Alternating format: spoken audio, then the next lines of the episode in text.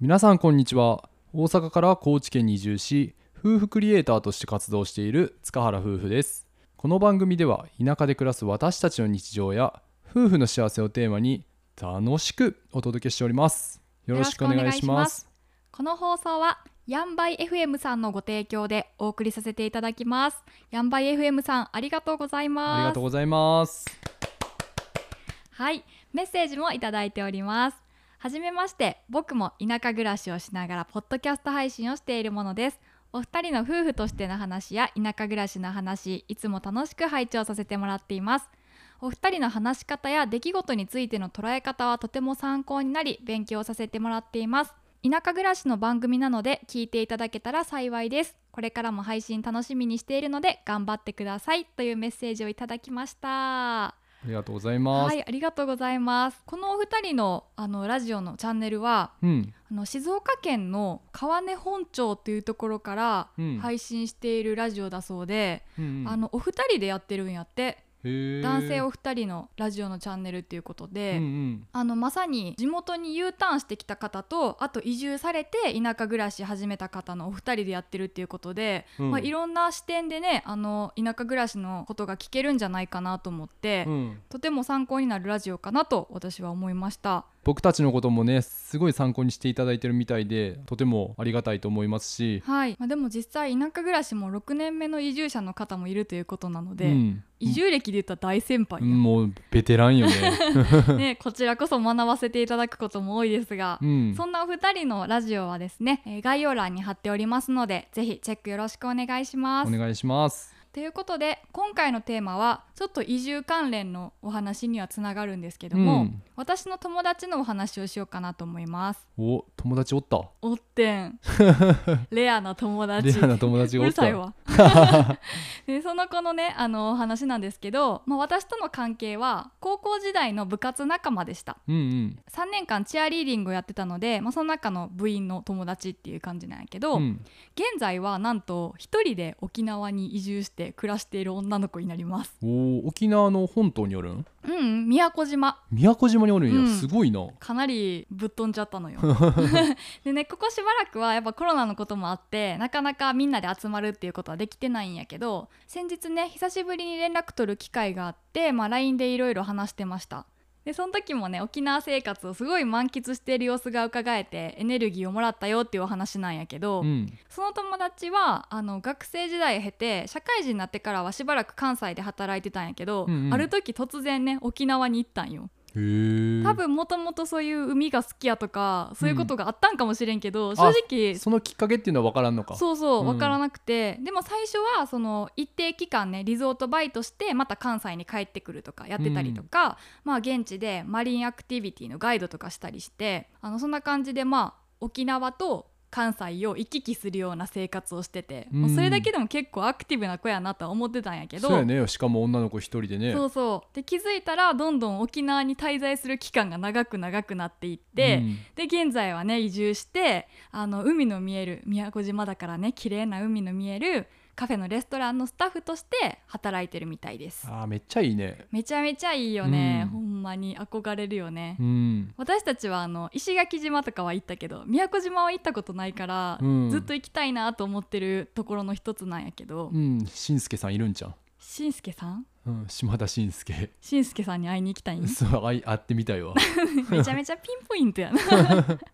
そうでそんなね彼女との付き合いは高校の頃からずっと部活で一緒に過ごしてきたんやけどもともとはなんかそういうアクティブなイメージってそこま でなくてうん。なんか活発っていう感じじゃなかったんよ割と、まあ、自由な一面はあるなとは思ってたけどどっちかというとすごい控えめで誰にも優しくておとなしめタイプの女の子やったんやんか、うんだからそんな以前の姿を知ってるからこそね突然縁もゆかりもない沖縄に一人で移住したっていう事実に正直またびっくりしてて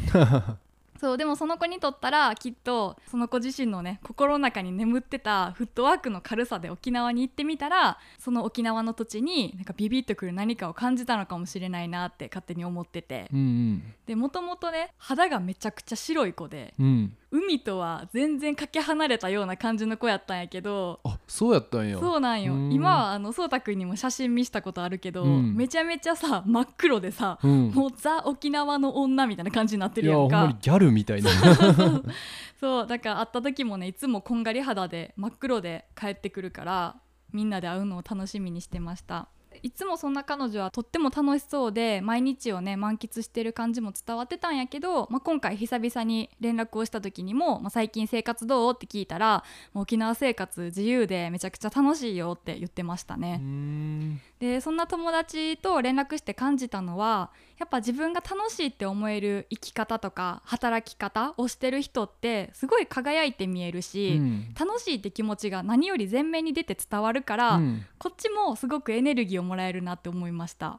ででもそんな彼女自身のことを、まあ、数年前会社員だった私っていうのはなんかそこまでキラキラしてるなっていう見方よりは結構ぶっ飛んだ生き方してるなみたいななんかちょっと人事というかなるほど、うんうん、自分にはできない生き方の全然違うところにいる子って思ってたんよねう。ん、なんか昔の感覚だとさ、うんうんやっぱり会社に属して働くっていうのが、うんなんか普通の働き方というかそれがまともな働き方っていう感覚やったから、うんそれと違う生き方してる人に対してなんかちょっと違う目で見ちゃったりっていうかそうやね、うんなんかとても自分はできないなとかそんな風に思っちゃってた、うん別にその子のことをなんかネガティブに捉えるわけではないけど、うんうんまあ、そんな風に思ってたんやけど実際ね自分自身も移住してきた今があるやんか、うんそしたらこんな身近に面白い生き方してる友達おったってかっこいいってなりましたうんだから当時とやっぱ自分も状況が変わったことによって感じ方もすごい変わったなっていうのを今回連絡してね思ったんよ。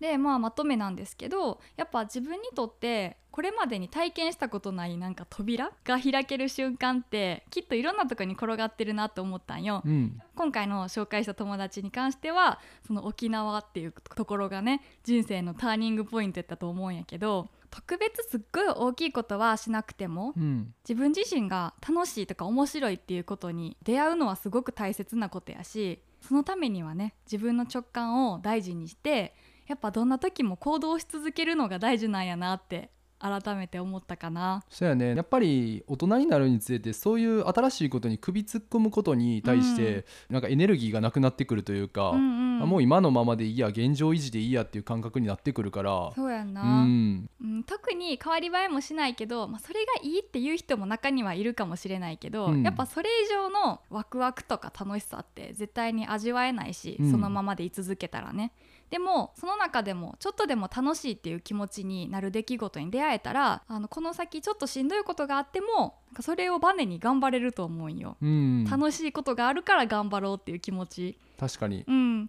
だから結構ねその友達には今回はまた刺激をもらって、うん私もやっぱ楽しいとか面白いって思うことをもっともっと追求して生きていきたいなって思わせてもらいました。うん、でそれをね僕らは発信して、うんうんうん皆さんにねエネルギーを与えたりとか、うんうん、そういうような発信を、そうやなでね。きたらいいなとは思いますしもちろんでございますね。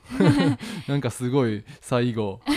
「ございますね」ございます わね。だから皆さんもね日常の中でちょっとでも自分の心が躍る方にね常に行動し続けていただきたいなと思います。はいそんな感じで今回は沖縄で自由に生きる友達に刺激を受けたというお話をさせていただきました。はいはいというわけで今回のテーマは以上です。またお会いしましょう。バイババイバイイ